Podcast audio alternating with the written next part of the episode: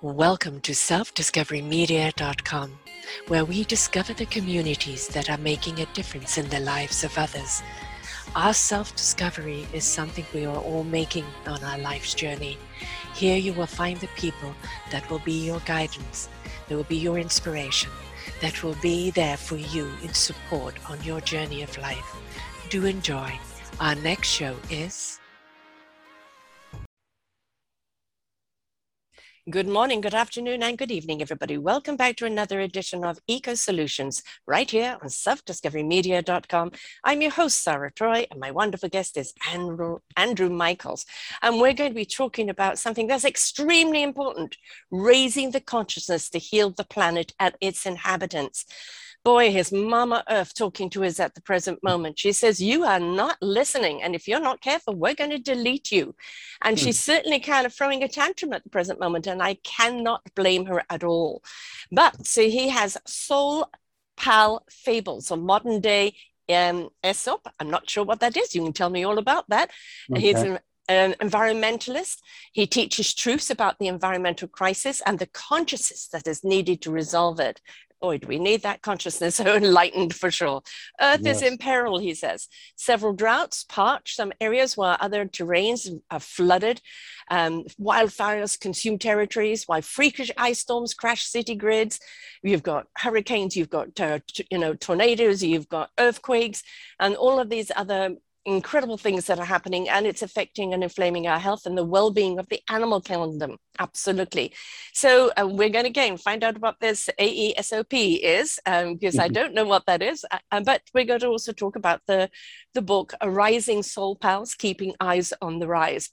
And uh, i think we should just dive right into it my dear. What does that word mean? Welcome to the show. Oh thank you very much. Yeah. The word meaning uh, which word? Arising Oh no, the Aesop.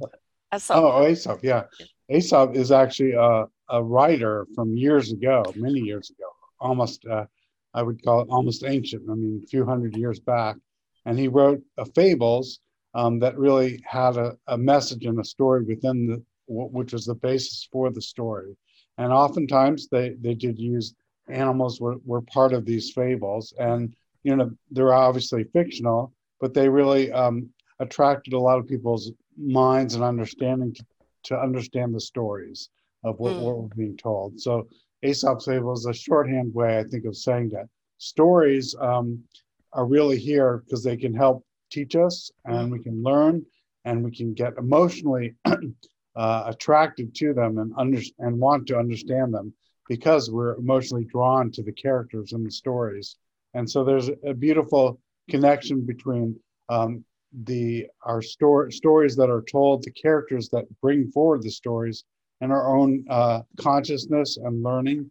And so that's why it's called uh, related to Aesop's fables. The one I'd say big difference is that a lot of uh, the stories, even though they are fictional, they are actually based on facts about peoples, people, uh, animals, nature, culture, and spiritual practice. Mm. So those are all based in fact in the stories um, uh, of bringing a little fiction, but it's really so you can hopefully relate to these stories and learn about different uh, things that are happening in our world. A lot of them relate to uh, environmental issues or things that are brought out because of our environmental challenges and what what human beings are both doing partly to affect that and, and impact that, as well as possibilities for ways human beings can um, solve some of these problems and you know pointing to those. So it's it's kind of a hopefully a har- harmonious uh, ha-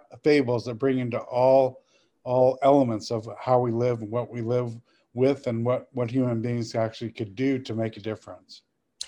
I'm a true colors coach, which is the four key personality, and you know it's the it's how we receive and interact, mm-hmm. and there is a very limited amount of people that actually will eat up facts yeah. that want data right? right? to other people it's just like over their heads and just wait how does it affect me storytelling yeah. is something that's so much more relatable because they can see themselves in the story They mm-hmm. can see themselves in the character.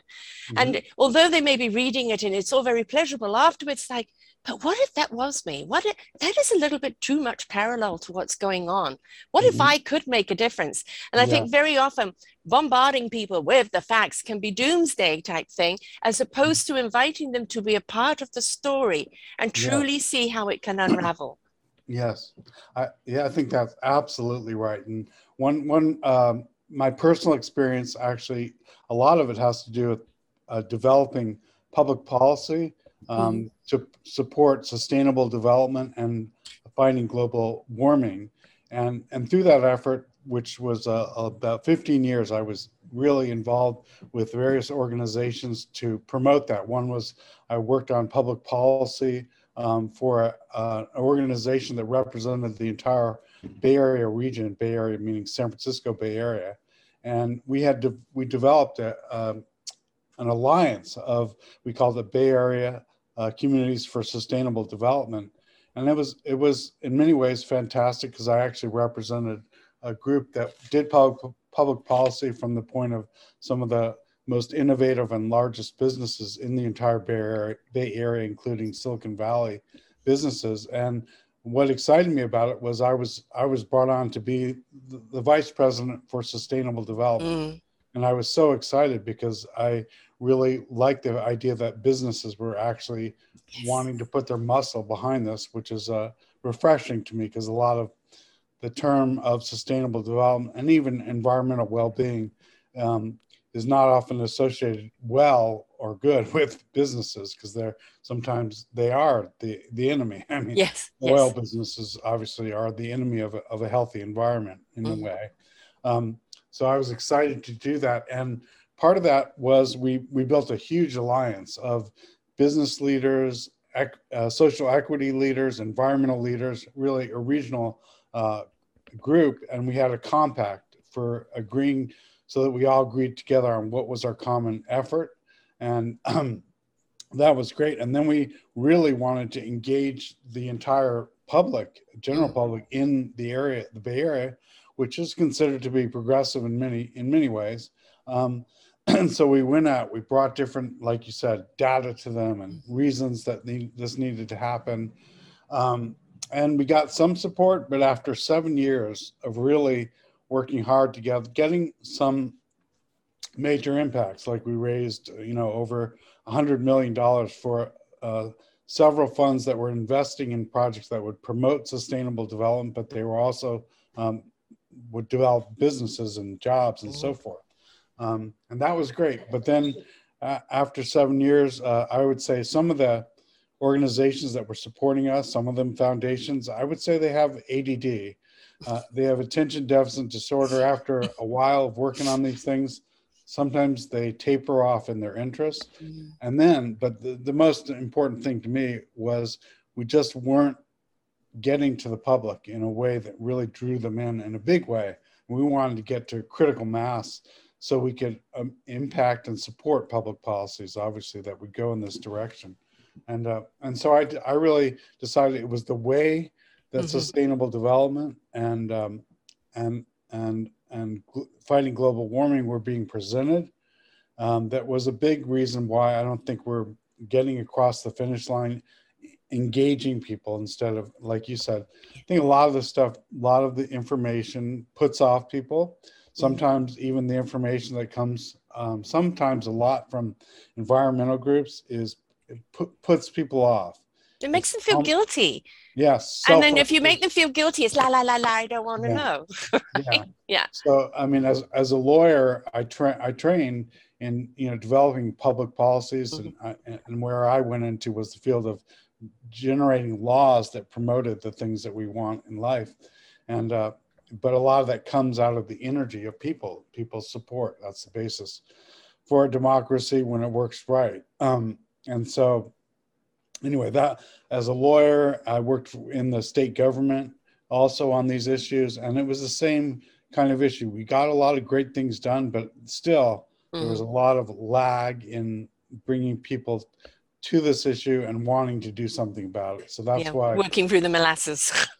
yeah, it was very very challenging. Yeah. I mean, yeah, despite we did get some good things done, um, but um, like we got the leading law in the in the U.S. on how to address global warming passed in the U.S. and uh, in California, and we've been operating on that that mission to reduce carbon emissions as, as mm-hmm. a statewide project with laws in place to actually enforce it, not just yeah. say it's really yeah. nice to do. So, yeah, but but I think you're you're right, and I think you know people all think we all think in different ways. We are all attracted and engaged in different ways. So Soul Pals tries to do that in a number of ways. One is obviously, like you said, through the stories that can hopefully engage people. And like you said, you can see yourself in them or mm-hmm. you can relate to them. Um, and and the other thing, but some people also are are more uh, thinking more of an engineering scientific way. Mm-hmm.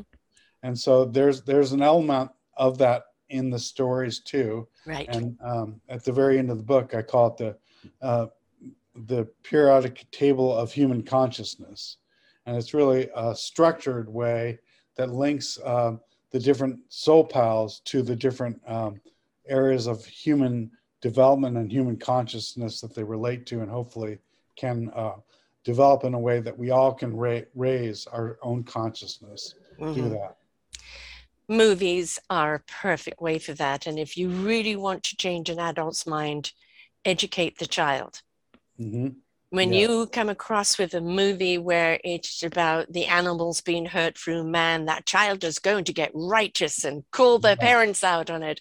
Uh, when yeah. you talk about the environment, when you talk about their future, they're going to say something, you know, because they're very much in their soul at mm-hmm. that time. They haven't mm-hmm yet had it beaten out of them or conditioned out of them or switched mm-hmm. off.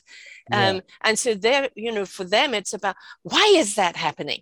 Yeah. You know, I don't like that that's happening. And yeah. for parents who kind of just, mm. you know, it's it's about just the sustainability of their household, never mind the the world, all of a sudden they're getting conscience because how do you answer a child? Mm-hmm. You know, mm-hmm. what's my future, mommy? You're going to destroy everything, you know, and it's yeah. like we've got to answer that. So I think mm. very often um, speaking to the children I was speaking to a family as a whole through storytelling, through whether it's movies, whether it's books, whatever it is, becomes the conversation that then is then had in the household, which mm-hmm. then changes the practices.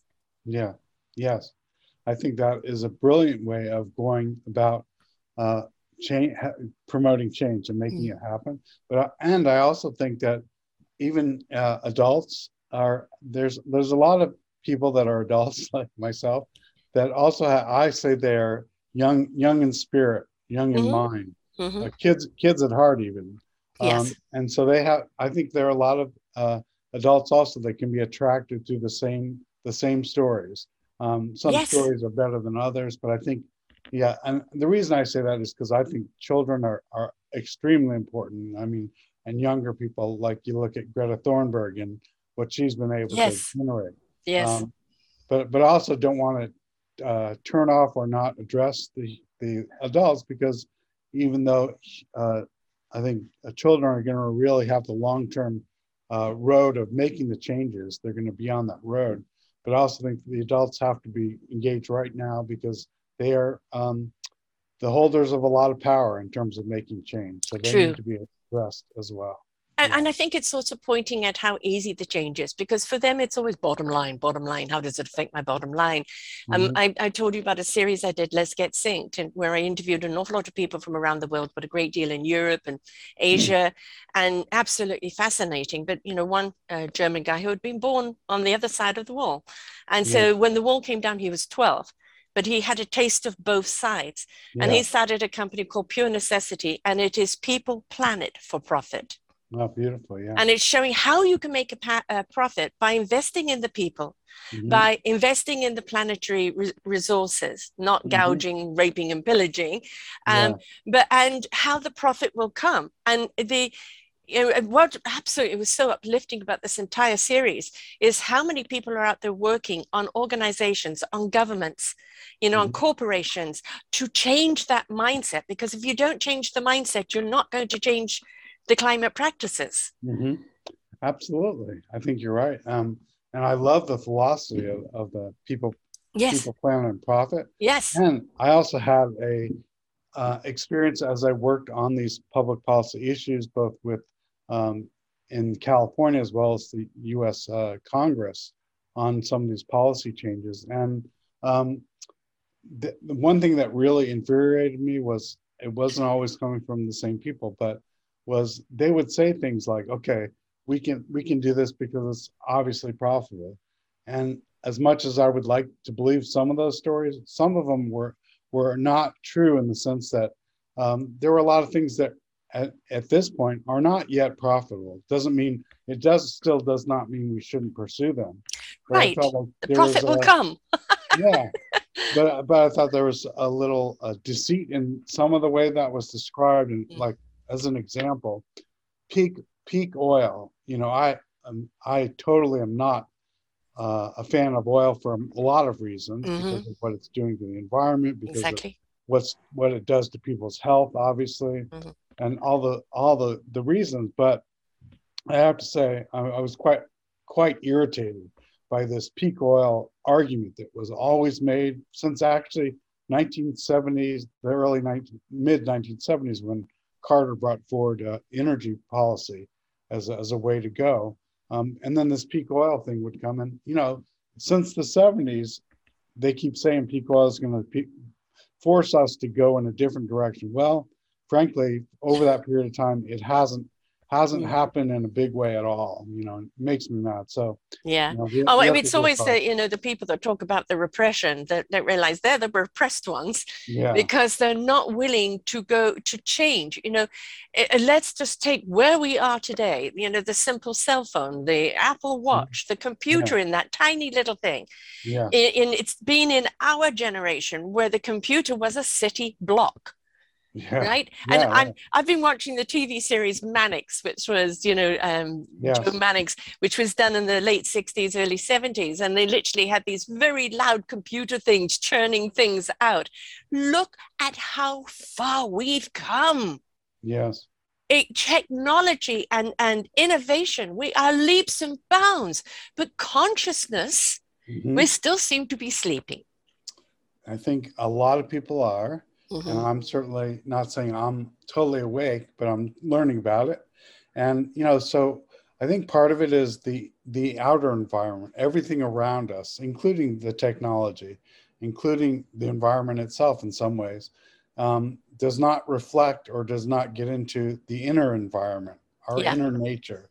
And that those there needs to be a harmony, I think, in that for us to move forward. I mean, that's my my sense. And so the, if the inner environment, how we think, our consciousness is not is still polluted or um, not elevated, so that we can see and be aware of what things are and how we can change them, then we're going to be stuck. And so, way back early on, uh, even before the term sustainable development even was really known that well, I happened to be I was at a United Nations conference, the UN uh, Earth Summit, uh, way back, and um, you know, it was just, it was constantly amazing how the, the inner and the outer weren't brought together in that. Mm. And so we went, I, I went as part of a team to present the policy of California around how to address sustainable development.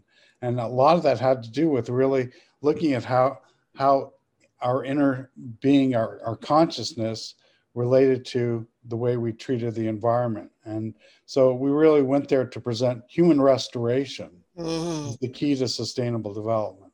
It's not the only thing, obviously, but without that awareness of a lot more of us, um, we're not going to be able to shift where we need to to be able to save us from ourselves, save us from some of the the pollution that we're bringing onto the world the uh, and it is it is hmm. really i think you know humans and i am going to pick on humans for a while mm-hmm. we stepped into entitlement yeah and and we bought into opulence you know yeah. that the more we have the better we are the yeah. happier we will be and then we've realized no it's not making me happy so what do we do discard yeah. do we are we conscious of where we discard it now we have such an extreme of richness and poverty mm-hmm. and i've interviewed an awful lot of people who have reached those great rich heights yeah. and they said i was a slave to maintaining that mm-hmm. and i lost my home i lost my wife i lost my kids I lost my Mhm. health,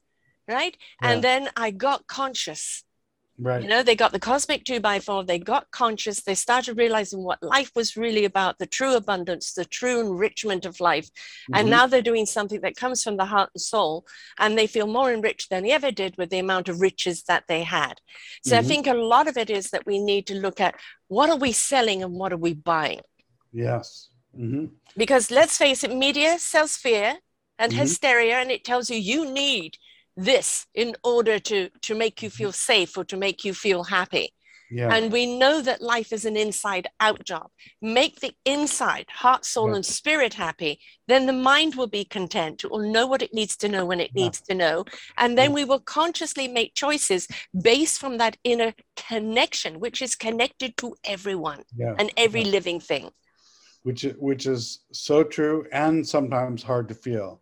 When Yes. Feeling uh, You embattled. can't feel it exterior. No. fear of Yes. just having uh, you know the right just having what you need in your life to be to be living uh, you know those things beat down yeah. um, that sense that sense of wholeness and connectedness even though it is there and we we have to as best we can we need to tune into it and i think what you're saying really is a lot a lot of this comes from partly uh, the language that we hear and think that actually generates uh, our consciousness in, in many ways so like when we talk about um, you know people basically feeling like you know entitled that we own we own the world we own the environment it's We're the ours to do, superior ones, Yeah. right? Yeah. which which in a way i mean i'm going to say comes back to the word stewardship which in Mhm. its true element is beautiful because it doesn't say we own it says we're here to guide and partner with but i think the language of it has been bastardized Yes. and stewardship for many people has come to mean ownership. We have the right, like you said, entitled to do as we wish to to meet our own needs, Yeah. um, as if our own needs were separate from everything else, which they're not. Right. Um, you know, and so, and, and part of that, and the language, and that we gain our consciousness partly from that, um, has created this. I mean, a lot of people, uh, including myself at times, obviously, um, we we hear things we do, and and then we we respond to them more as more as not responding but reacting. yes. In some Yes. ways, we're we're unconscious of what we're doing just because we've we've embedded a certain way of thinking Yeah. Conditioning. We think okay that's how we Yeah. how we have to act. We don't even think that it might be might be not the best way. So the the books the book and the stories and the soul pals really get down to um, you know hopefully in a very engaging way and a fun way um, and an interesting way. Not it's not, not all fun because some of the stories aren't they're not all just happy happy Right. talk. They're getting to major issues. But um, you know it's a way of bringing that consciousness out through stories through characters that we can relate to through even especially qualities of those characters that we we may, we can emulate to help our own uh, way of being in the world rise. That's why i call it a rising Yes. soul house because it helps it helps our own consciousness be raised through that. And through the language we we really uh, how we often create our consciousness. And you know pbs stands for public broadcast system Mhm. but i think in terms of the inner and outer environment uh, harmony that we want to create it's it also can mean personal broadcast system hmm so Mhm. What are we taking- broadcasting? yeah in, in a sense taking ownership of of the of our world around us and how we respond to it and the the language that then often creates that consciousness so so that's what the soul pals are about at a, at a very um, kind of deep level i would say or basic level really Right. I mean, you know, the soul cannot speak for a, a closed heart. And we've closed our hearts out in many, many ways due to fear, you Mhm. know, mistrust, yeah confusion, yeah um, and, and a lack of connection to ourselves. And we really need to open up our hearts a crack. I don't care if it hurts. I really Yeah. don't, because through that pain, you actually understand joy. And then you, the, the soul gets ignited, which is that wisdom that speaks through your heart. Speaks yeah. to your spirit, that allows the mind to know what it needs to know when it needs to know it. But if we're operating just from the head, we're constantly operating from, but what about me, survival? What about me, survival? And yeah. we're not connected to the very source that helps us survive. Mm-hmm. And one mm-hmm. of the things that I've seen over the last few years, which I absolutely mm-hmm. love, in quantum physics, quantum science, Mm-hmm. The quantum science of physics now understanding those that are spiritual are living on a higher frequency that you can mm-hmm. actually measure. Love, mm-hmm. living in a state of love, is a higher frequency. Mm-hmm. In that higher frequency, you can't knowingly go and do harm to anyone because it's against that frequency. You'd mm-hmm. have to lower yourself too much to do it. And in that high frequency of love, you are in the appreciation and the gratitude of life of mm-hmm. living and all that life gives you. And it's beautiful now because it's actually being measured. Before spiritual kumbaya, la la la la, living in the twilight zone. Yeah. Now people yeah. are realizing how much energy is actually being sourced out by people how much energy we're putting out into the world. Now, if we all chose to step into that love vibration and put out love for one another, Mm-hmm. And instead of the hate, instead of the disconnect, instead of the discord, and instead of the entitlement, we would actually see that coming together in that beautiful harmony would actually heal this planet and mm-hmm. heal ourselves. And then we'll truly, really start living in the purpose that we really were meant to be here for. Yeah, I think that's right. And and what you're saying, partly in terms of the science, is um, you know, we often learn through metaphor and and what what that one thing you're saying about science and quantum um, quantum mechanics in terms of understanding frequency you know another way another biological metaphor that comes up through science is um, the way that cells operate and mm-hmm. bohr's uh, theory on molecules um, mm-hmm. bohr's theory you know has it such that it's truth that um, often the way um, the way a molecule changes is that once there's enough energy in that in that um, system of, of the molecule, literally it, it, it jumps to a whole new level. Yeah. Literally, um, parts, neutrons, and so forth within the molecule literally jump to a whole new level, a, a different kind of um, um, physical thing that they are. A higher um, frequency. with the energy. So that's, yes. uh, in a way, a metaphor for us too. When mm-hmm. we get the enough of the right energy in ourselves, yes. we also can ri- rise to a new level. And so in the book also, you know, that's that idea of metaphors, meaning mm. a, really a bridge to a, a, higher understanding, which is what how I understand metaphors. It can be used like that. Yeah. Um, the soul pals and the stories are in some ways metaphors because the the animals and the other main characters in it um, the way they're acting the way they're involving them themselves the way they're using their their minds their thinking intellect as well as their emotions and and i call it um, um, sometimes uh, how we relate to everything and everyone which which is uh, i call it um, we we q there's WeQ, there's IQ, and there's EQ.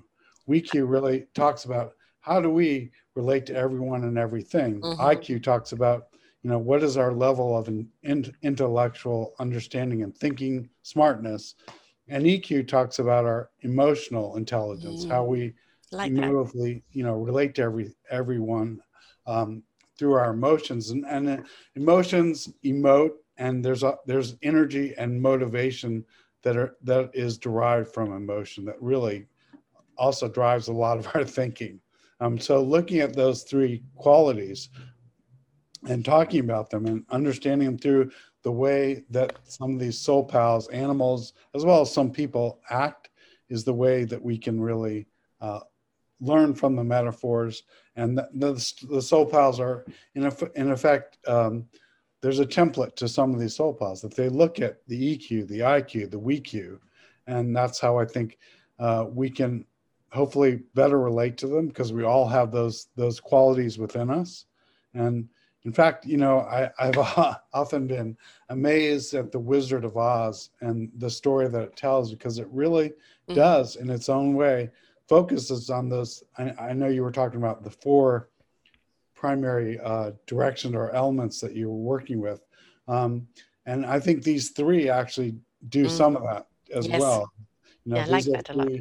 Primary dimensions within within every person Yes. but also they're they're out there too and the way that nature and animals operate and uh and you know it's sometimes um not not thought about or understood but uh there there was a, a declaration called the con the declaration of consciousness that was signed by prominent scientists.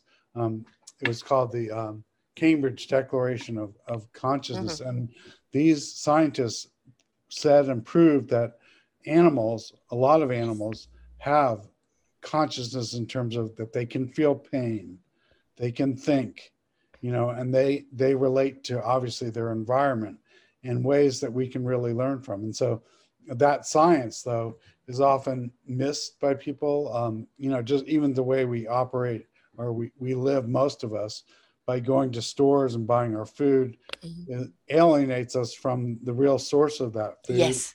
Yes. and the and farm to actually the table. source of that food being uh, Mhm. filled with consciousness that we can learn from. Right. You know, when you talk about the IQ, when you come into animals, there's intuition, Yeah. Yes. right?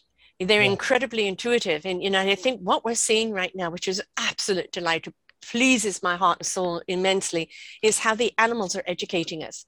Yes. They are stepping up into a way, God, we've got to help these humans before they obliterate us. Yeah. And they do have this emotional cue. Absolutely. They are very much about we and us. Yeah. Right. And that, you know, that IQ is that intuition that they work from all the time, which keeps them alive. And Yeah. if we watch animals at work with each other, with the interaction that they have Yeah. with us, there's so much to learn. You know, people say, Oh, my heart is closed. I don't know how to open it. I say, Go into nature, yeah. watch the animals. Right, Yeah. Feel the wind rustling through the trees. Watch the ocean hitting the the um, the shores. Watch children at play. Watch Mhm. dogs chasing a ball or a stick. If this doesn't open your heart even a crack, then you, you're beyond saving, Yeah. because it, all of that just brings such warmth and joy Mhm. to us and in its simplicity and i think a lot of one of our problems with our intellect is that we've tried to intellect uh, intellectualize everything Right. we've been thinking purely from our head and we Mhm. haven't incorporated the conversation of our heart soul and spirit and Yeah. when we do incorporate that conversation the head actually does have better understanding of what to do but if Yeah. we're only going from our head then Mhm. we are the scenarios well, well it could be this it could be that what if this and what if that and we're stuck we're stuck Yeah. in the what ifs and we make bad decisions because we don't have all the data I think I think that's right, and and how we respond to the data obviously is is critical. And I I mean an element of of the book also is that there's a, there's a, a dichotomy that's all, often put out there. It's nature or nurture. Mm, Either we, we learn how we are to be, or it's natural within us. Yeah. intuition in a way. Um, but I, but I, but I think what's here is nature nurtures, not not the other way around. Yes. Nature nurtures. It's it's a yes. unity and i mean this is just one example uh, of one of the soul pals. I mean there's a, a story based on a lot of fact um, about the hummingbird. The hummingbird is Mhm. one of the key characters in it. And and i learned a lot about the actual animal their nature how they work how they operate and the beautiful thing about a hummingbird which i never realized is that um, you know how does a hummingbird pollinate? You know, a basic thing. Well, of course, they have a beautiful, long, slender beak. I mean, that would seem like the, obviously the way that it happens. Well, actually, I learned that it's not necessarily that. That is used more for eating and bringing in the nectar uh, to themselves, the sweetness that they need to survive and eat every day, like thousands of times more their weight of that do, of their weight do they need to bring in every day in terms of nutrition and and proteins and so forth and sugar. Um, but the way they actually uh, pollinate, which is one of their important jobs for for all of us, is that it's when they're going into uh, get something from a flower, for instance, they bump their forehead against the stamen. The stamen is where the seeds and the and the seeds and the basis for spreading that Mhm. through through happen. So in a way, they use their head to support the creation of nature, the uh, showering things around us. So you know that's a part of it, and I mean that that's one part of the story. Um, and also, if you think about that and the essential importance of that, uh, part of the story talks about um, partly the way these uh, hummingbirds are being treated mm. in certain parts of the world and how that relates to us because that's obviously part of the, mm-hmm. the world that we live in the nature that we're in um, and so the part of the story talks about a pollination protest what would that mean you know what it would mean mm. if if some of our key pollinators that really like the like the the bees as well um, what if what if because they realized how um, they were being affected and they, like you said, the earth is mad at us. What yes. if they yes. you know, could come up with that same knowledge? And I don't deny that they could. I mean, I think they mm. have the intelligence. Yeah. You know, what would happen if there was a pollination protest because they were being destroyed? You know, we're not going to help you unless you help us right basically. i'm just i'm just visioning kind of a, a bee march with their little signs exactly. you know, coming en masse you know yes. you know it's like leave us alone or maybe we'll sting you um yeah. At my daughter's place, she lives with trees all around her. It's absolutely beautiful. And you sit on the veranda. And every time I've sat there, it's so peaceful you see this beautiful hummingbird coming along. And but yeah. it's always interesting because there seems to be one or two of them and they take it in turns. But it's always interesting because I always see a dragonfly and a white butterfly at the same time. They they mm-hmm. kind of come together, which I don't know why. But yeah. it's just so wonderful just to sit there and there's occasionally a bunny rabbit, you know, and, and squirrels and things like that. And it's just and I live in a place where the deer are very prominent. They're often walking out in the streets. And it's if we could just learn to be appreciative of that every single thing on this planet, even a mosquito, though I'm trying to understand what, has a purpose. Yeah. We all have a job to do. Yeah. And why aren't we asking what's our job? What is yeah. our contribution? Yes. It's not I mean, what we take, it's what we give. Exactly. It's what what we give, what we care about, mm. and how mm-hmm. we relate to it. And um, actually, you mentioned a bee, which is a perfect, perfect example again of a soul pal trying to, what I say, helping teach us things. And yes. the bee, I mean, I, I've noticed also hummingbirds as well. And I've noticed that hummingbirds share the hummingbird feeder with bees. I see both of them coming to them. Mm-hmm. They don't always stay together right. when they're eating. Sometimes they go, the, the hummingbirds go off to leave room for the bee to, to do that. To but they don't fight over it. Yeah.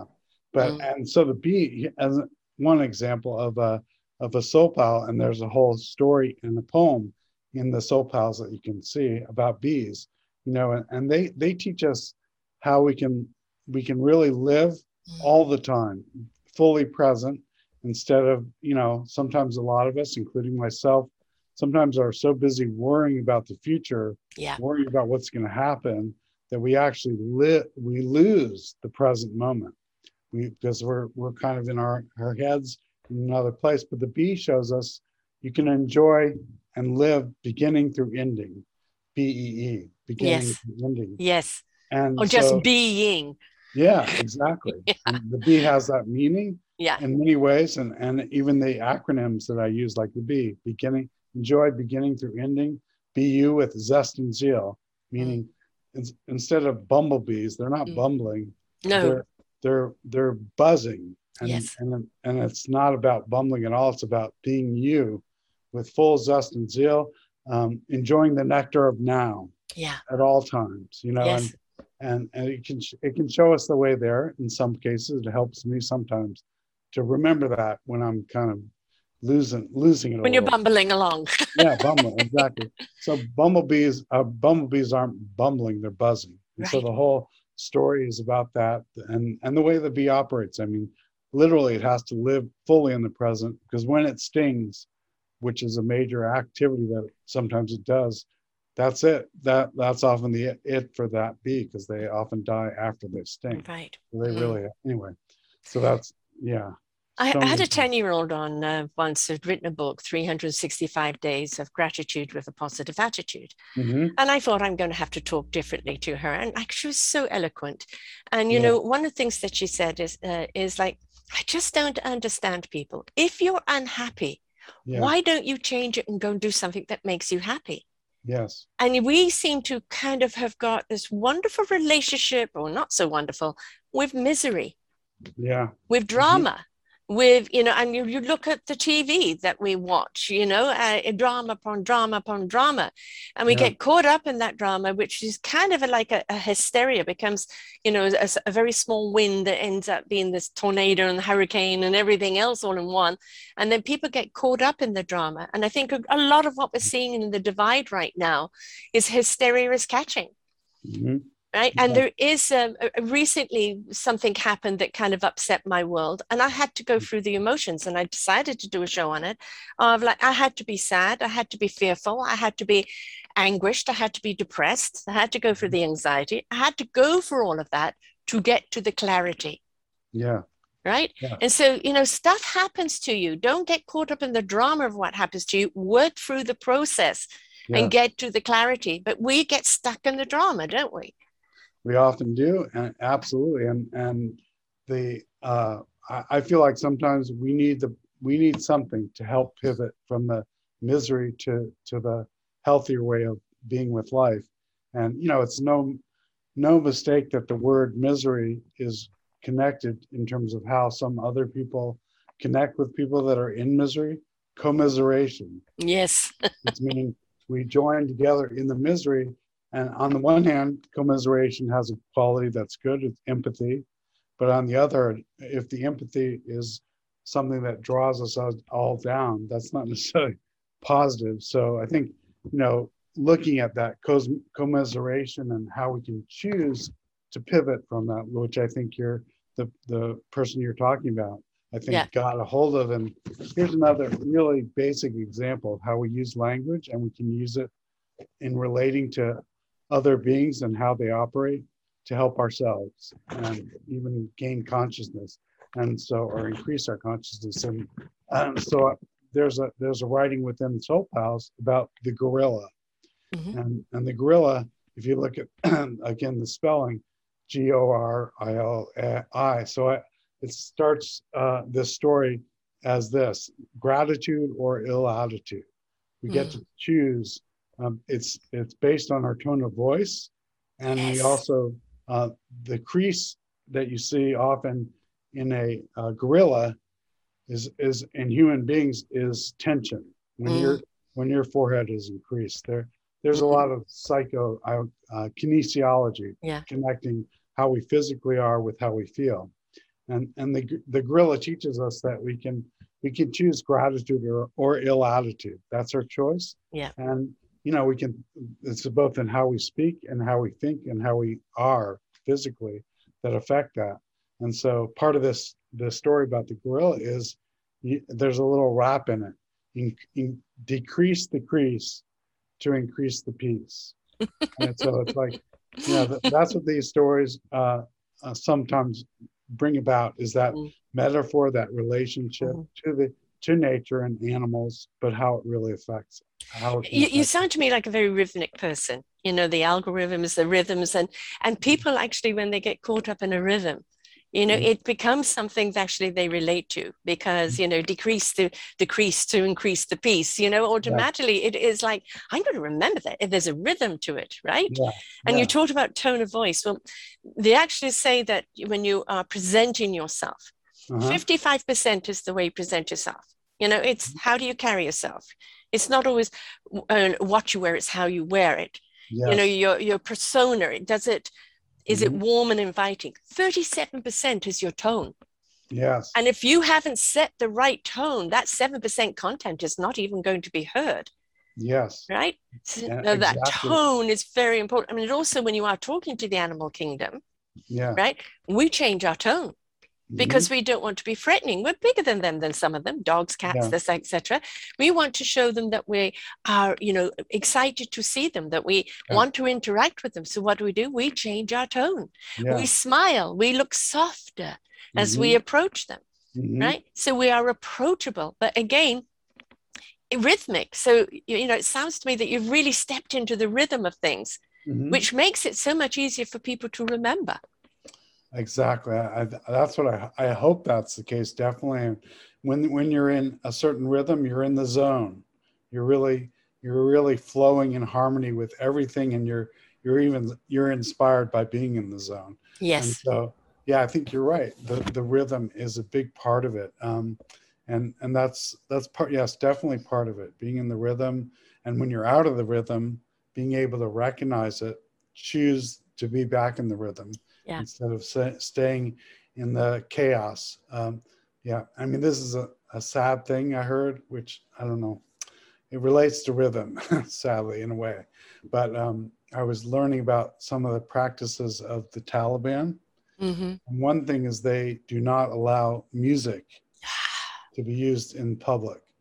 So it's interesting, you know, just Yeah, but why? Because Yeah. music is a storytelling, it's a uniting, it's an expression of how you feel, right? Yeah. And they don't want anyone to feel anything other than fear. Yeah, some of them, yes. Yeah. absolutely. So Yeah. yeah, yeah, I, I I appreciate for for your understanding or thinking about it that way. Yeah. Um, you know, let's let's let's face it. There's an awful lot of fear being sold. It's Mhm. been sold in hysteria. It's been sold through the media, through the social medias, you know. And one person kind of has a taste of it, and then the next person it goes up and up and up and up in the high pitch volume, and Yeah. then nobody can hear you because ah, you're up there. yeah, You're completely out of sync. There's Mhm. no rhythm about you whatsoever. You're very uh, at dis at ease, dis-ease. Where does Yeah. disease come from?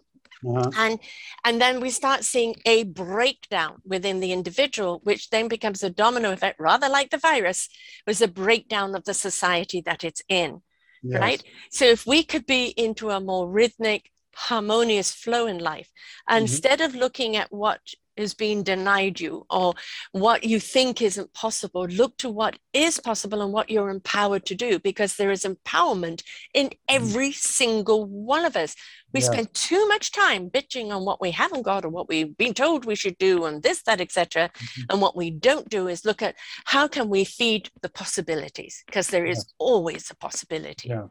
Uh, yeah, absolutely. And that, like you're saying, um, e- even uh, fear, Mhm. uh, which some people have, have said the acronym for that is false evidence yes appearing real. yes Even even in the fear, there's there's an opportunity to to pivot to a, yes a better way of being. And uh, that's another example of uh, one of the one of the soul pals in the stories is uh, there's a story called "Jaded in the Forest of Lake Chad," and it's true true story in many ways about Lake Chad, which is in the the heart of Africa. In fact, if you look at Africa as a as a as a being, uh, as a person, you know, you would see that that Lake Chad, which is a lake, is literally in the heart of Africa. Mhm. Um, and in a, a true story about some of the some of the things that have happened at that lake. Um, within 50 years, it has shriveled to five percent of what its uh, Mhm. magnitude used to be. I mean, evaporated literally from all kinds of things, including human things like irrigation, Mhm. natural things, uh, natural in the way that Mm. the sun is operating on it. Um, but okay, in in that lake, um, it used to be called the lake, the Lake of Hippos, because there were so many hippos there, um, and they're still there, thank God. But you know, in that in the story, there's there's, there's a story about um, real things happening there, how elephants interact with the lake, and how they actually migrate. Even even though the lake lake has shriveled, there's still five percent water. Mhm. But what I didn't realize until I learned a lot more about it, the elephants still want to migrate to the lake, which I would, in my head, I'm going, oh, they're not going to do. They're not. Why would they do that? Um, but I, but I realized that even though the lake is gone and the water above the ground is gone, there's still uh, some water that's in the ground. yes And when you put that together with uh, the the seasonal rain storms, that actually creates a an abundant place for elephants and others to come to graze. Mhm. Still greener, even though the lake. It's, anyway, it was a very interesting thing, and I just I was thinking about that and and the hippo. I mean, you just think of the hippo. It's it's nature, and and how it is, and it literally has thin, uh, sorry, thin skin that is so thick that it can rebuff yeah even even bullets. Yes. And so here, here's an example of how we can learn from the hippo and even pivot from fear, because the the hip the hippo basically basically the the acronym that I use for hippo is the hide is impervious uh, or rather, the hide is puncture proof to opposition. Mm-hmm. So literally, things that are coming against you, people that are yeah. even acting against you, instead of being in the fear of that, we can actually empower ourselves by not become hippoish. Become yes. hippoish. yes. yes. We can respond and, and not be in fear by being more like hippo in that sense. You know, we don't have to react and almost be like robotic in a certain way, right. just reacting, you know.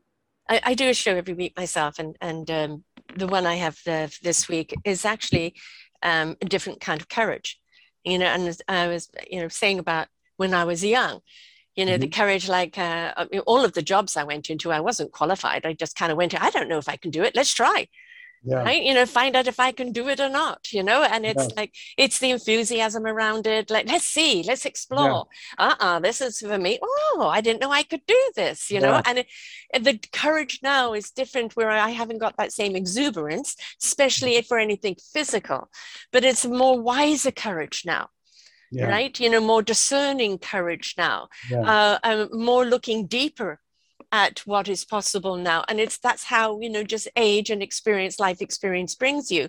But we all need to find a certain amount of courage within us because yeah. you know uh, well i i'm i'm just one person. I'm not going to make a difference. If mm-hmm. every one person made one difference look yeah. where we would be. Absolutely you know one yeah. difference one practice changed one consciousness ignited. Yes yes absolutely I think you're right onto it. And, and uh, another uh, part of this story is, is really realizing some that kind of thing that you're just talking about. And as I was mentioning, sort of a template for a lot of these the characters that are are, are in these stories is the Wizard of Oz, and of course, the one of the third thing, third elements about that is courage, the lion, yes, having courage, and courage. Another way I think of it um, as it relates also to these books is courage is another way of talking about your confidence mm-hmm. in your belief of whatever you can or cannot do. So having the courage really is having the confidence to manifest or live in live in the way you want to live. You know, courage. Um, so actually, I mean that kind of gets back to one uh, also one of the stories in here, which is called Pelican Park, and and the pelican um, in this story is responding to a thing that really happened in in Louisiana. So, uh, I mean, Louisiana dealing with a lot of the Ida and hurricane remnants. Mm. Very sad. Yes. But one and one of the things, even in this case, has happened also. Um, the uh, the the oil spills, mm. some of mm. the worst in all of history, yeah.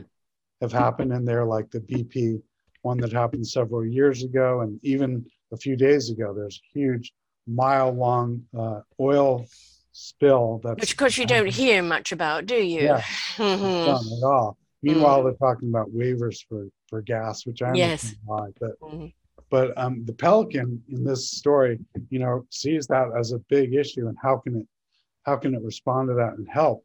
So it really figures out, okay, I have the powers through the way I am through my ability to fly and literally uh, do reconnaissance for for situations, and it can actually help a lot of the beings that are being affected by creating place of refuge for them. Right. And so Pelican Park sort of is that part of the story, and um, but the pelican is also key in, around understanding our courage or being mm-hmm. able to have more courage, um, because here again, in terms of the the soul pals are, are a lot of them i call them acronym mantras mm-hmm. for power mm-hmm. because the acronym if you r- repeat it and the idea of, a, of an acronym is that it can be easily remembered yes. and therefore repeated like a lot of uh, spiritual practices include include mantras yeah. yes it, which, it's again rhythmic isn't it yeah rhythmic right right and, yeah and it's uh, an element of consciousness which yes. is literally to be aware yes. in the moment. And if you're not aware, that's where we often lose our lose our way and lose our consciousness because we're we're just like I said, sometimes reacting out of just habit instead of out of really consciousness and thinking. Yeah. Um, and so Pelican is um, is one of one of the first pals that I ever came to me, and I, I was watching a pelican um, just kind of do its thing, which is it glides around mm-hmm. in a circle gracefully, beautifully. And yes. Another thing about uh, courage and the way we are is is to act with efficiency and not mm-hmm. waste energy. Right. Yes. So, and the pelican also shows that through the way it is. I mean, if you watch a pelican compared to like a seagull, I mean, the pelican is literally gliding. Yeah. Most, of the time, its wings are not flapping like mad. And yeah, in synchronicity. yeah, yet it does that yeah. in some of the most um, um, visually beautiful. Yeah, visually beautiful, mm. and it does that sometimes in the most uh, rough circumstances, like mm-hmm. when gales of wind are coming. It it knows how to use the the pre- like an airplane.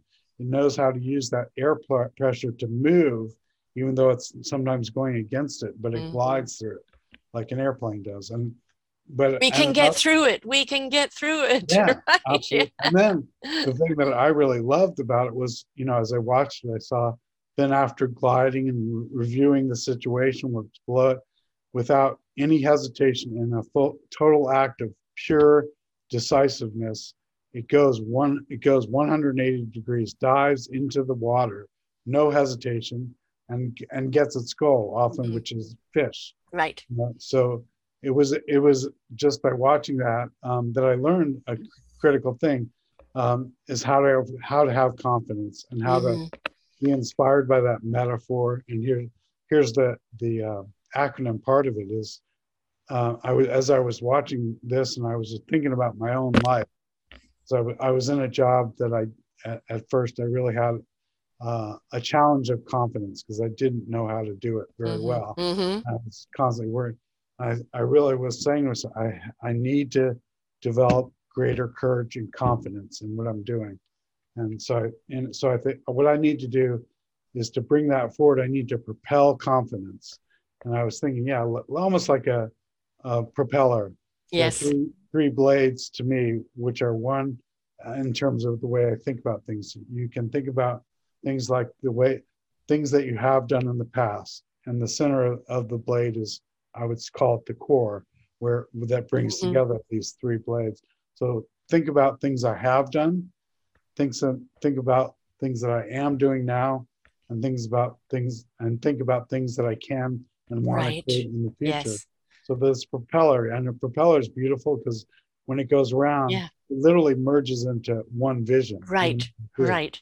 And so, so I'm thinking, yeah, I need to figure out how to propel my confidence and then I looked at the, the pelican again and thought, oh my God, uh, Pel, P E L, reminds me of propelled confidence. Mm-hmm. And the rest of the word of a pelican, the spelling of a pelican is I can. Pel, right. I can.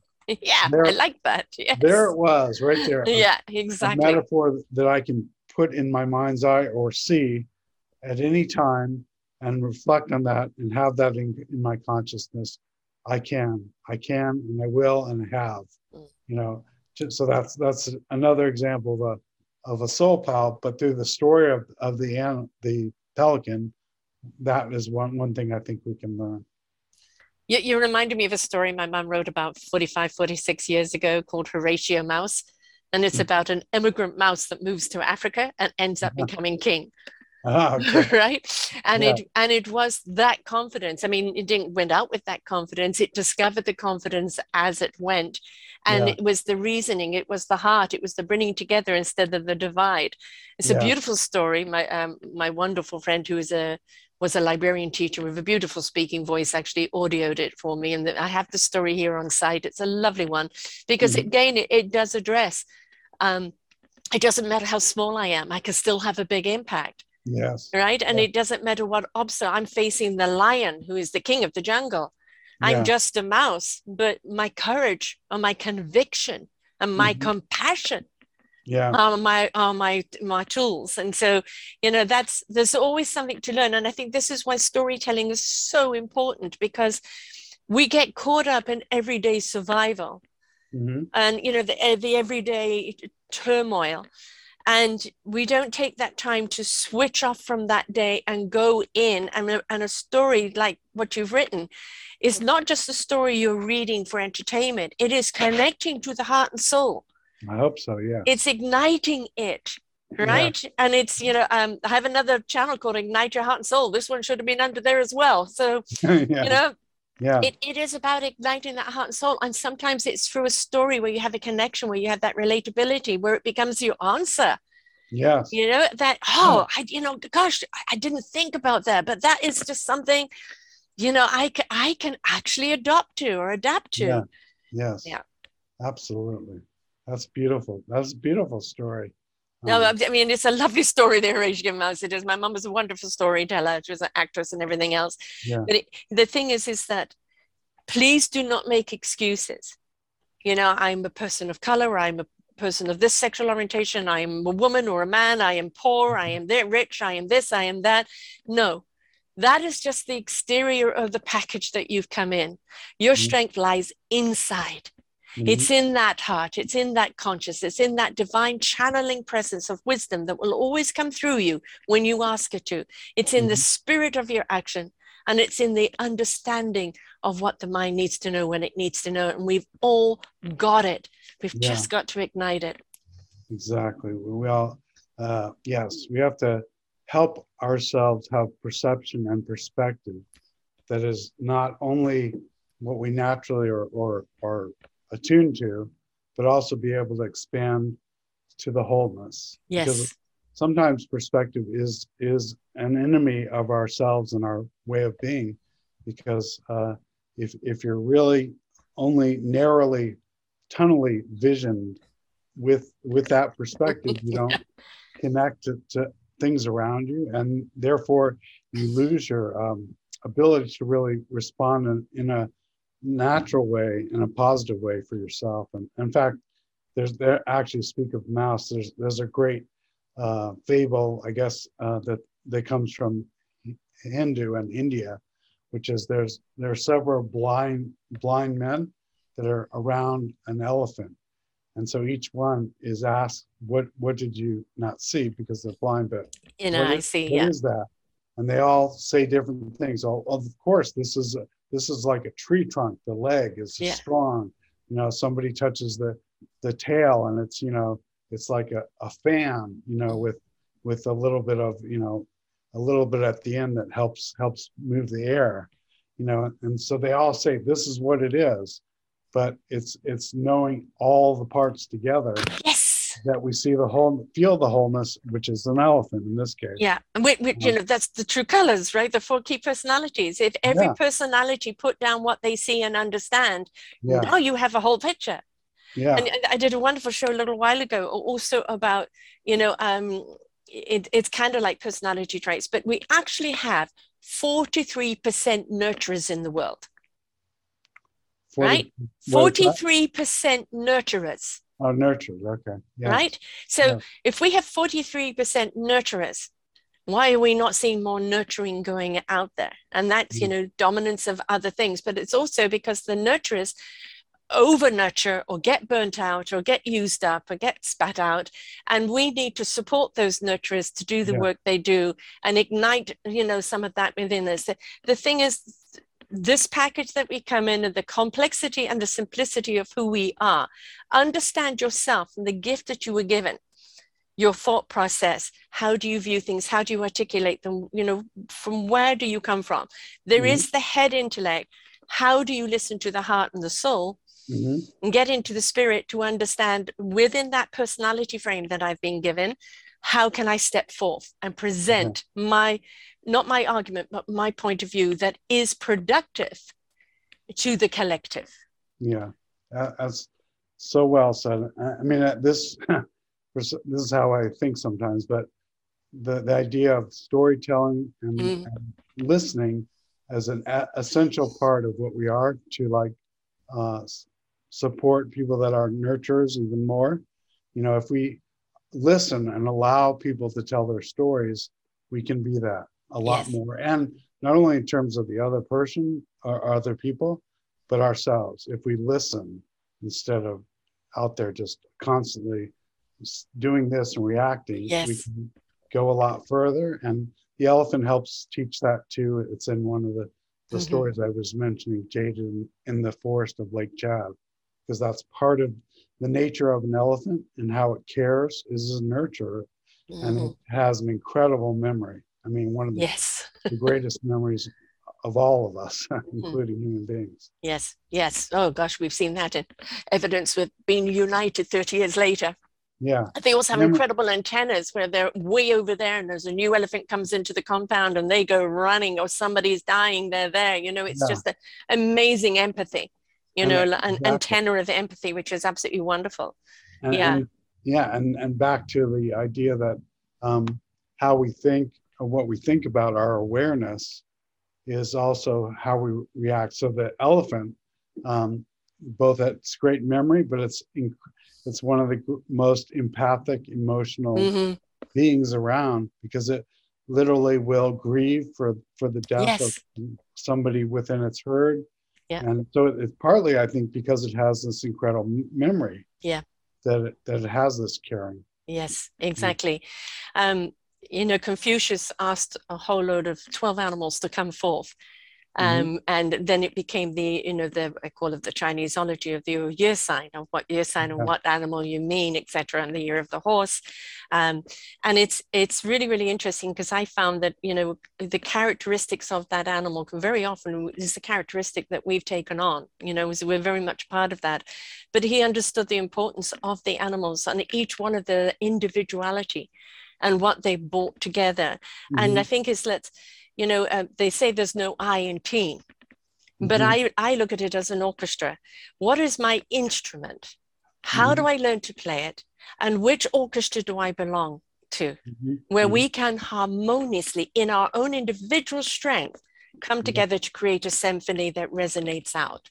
Yeah. So we do need the I involved, but it's the I to be a part of the collective yeah i the i in, in ourselves and also the i in integration. Yes yes yeah. yes. Intuition and intelligence yeah. and yeah. and a few uh, other things in there as well.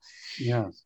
How do people get hold of this book? How do people get hold of you? And you know also tell us a little bit about the the um, partnership for change. Sure uh, absolutely. Um, one thing just in terms of getting hold of the book you can look up my name in Amazon, Andrew Michael Arising, and you'll find the book. Or you can go to a website that takes you directly there, and it's related to um, the title of the book. So it's it's http colon two forward slashes, then it's bit period ly bit.ly, and one more forward slash, and then it's capital A arising eyes on the rise, and the last word rise is also capitalized, and then you go right there.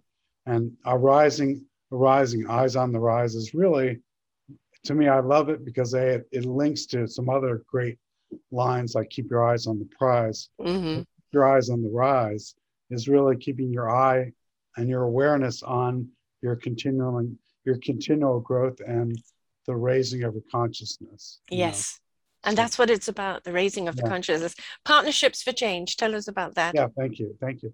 Yeah, Partnerships for Change is a nonprofit, and we do uh, social action to improve the quality of people's lives. We focus on um, really, really uh, three primary things. We focus on women's empowerment and helping women be fully empowered.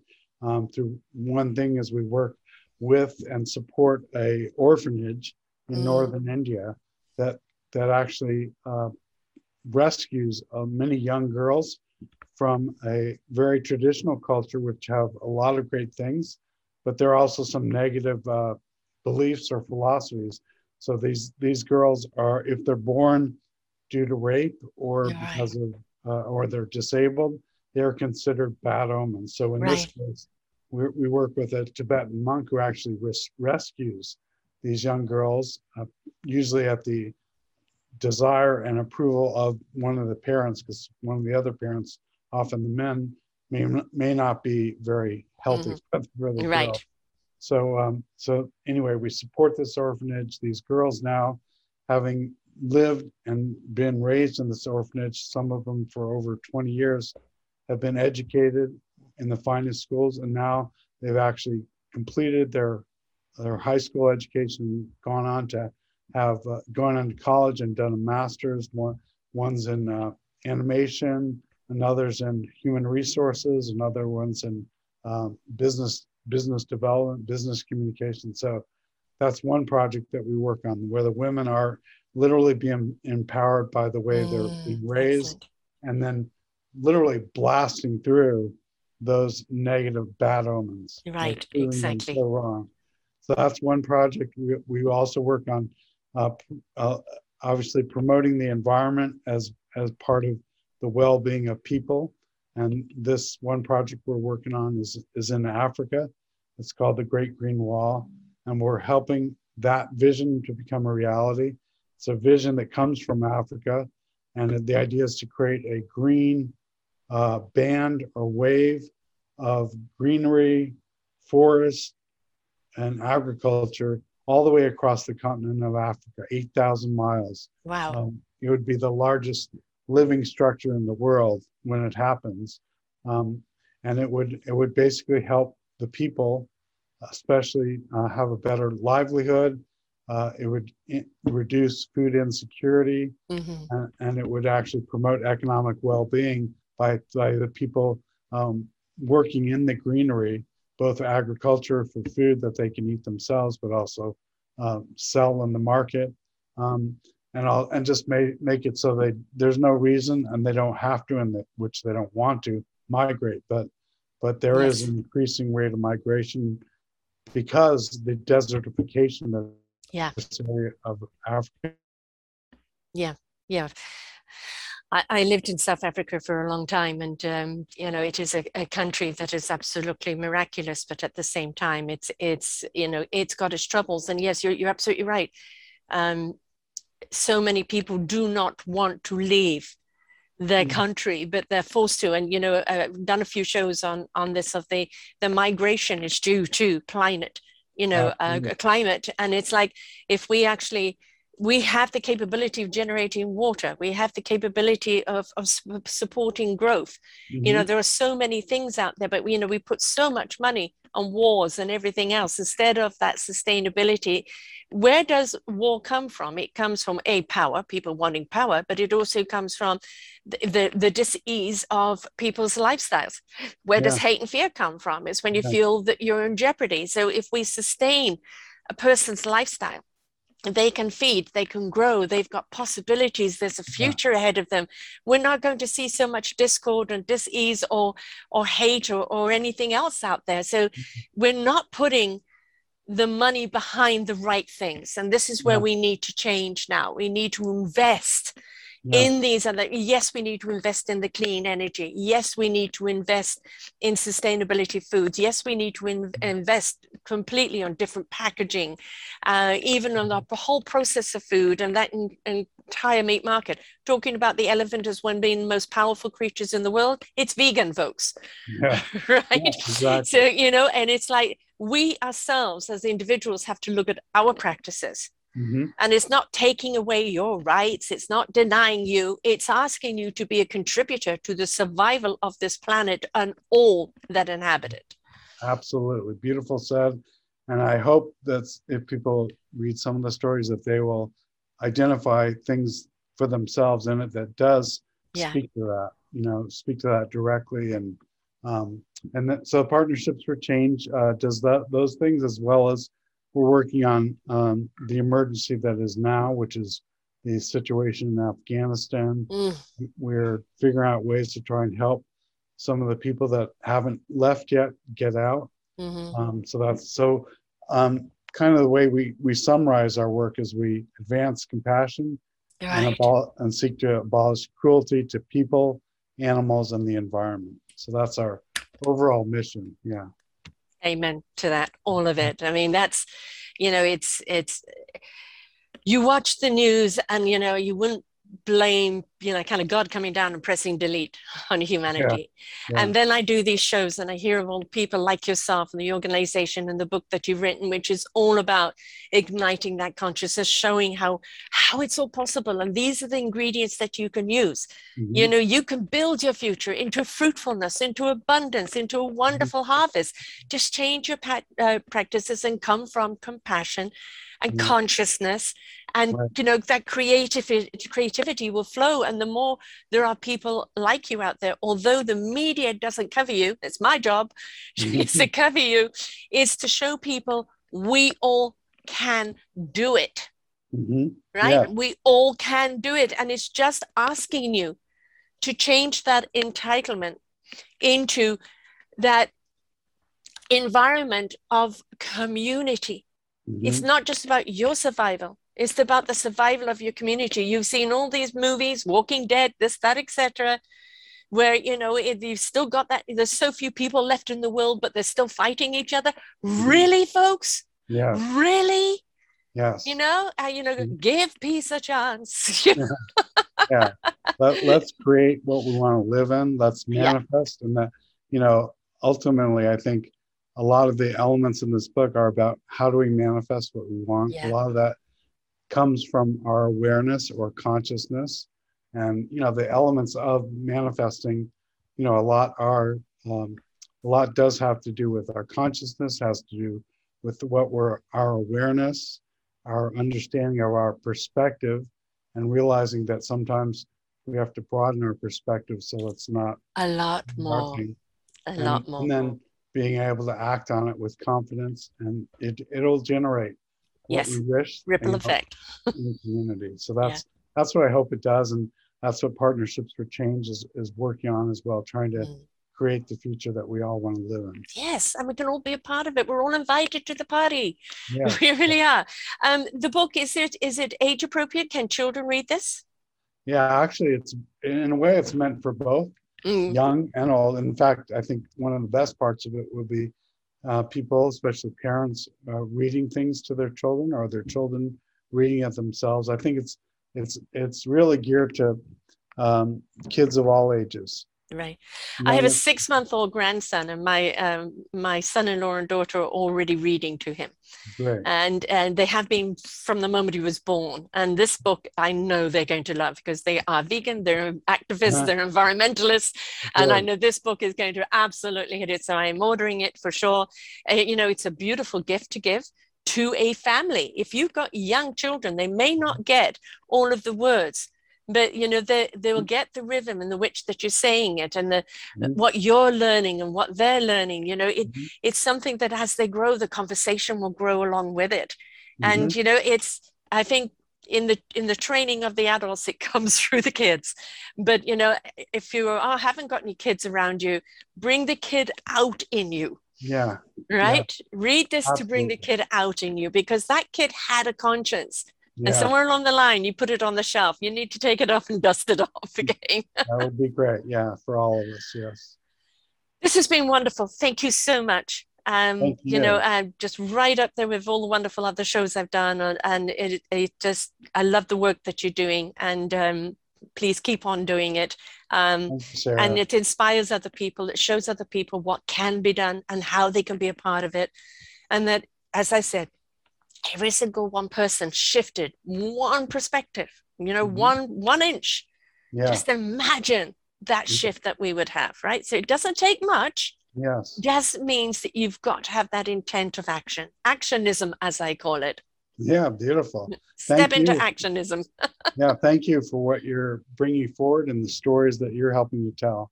Oh, so many wonderful people. They have to have a platform. So, yes, thank you. It's been wonderful. Thank you. I'm definitely getting the book. Folks, get the book for yourself, for your grandchildren, for a neighbor's child. Christmas is coming up. Get a few of them. Make a perfect Christmas present, right?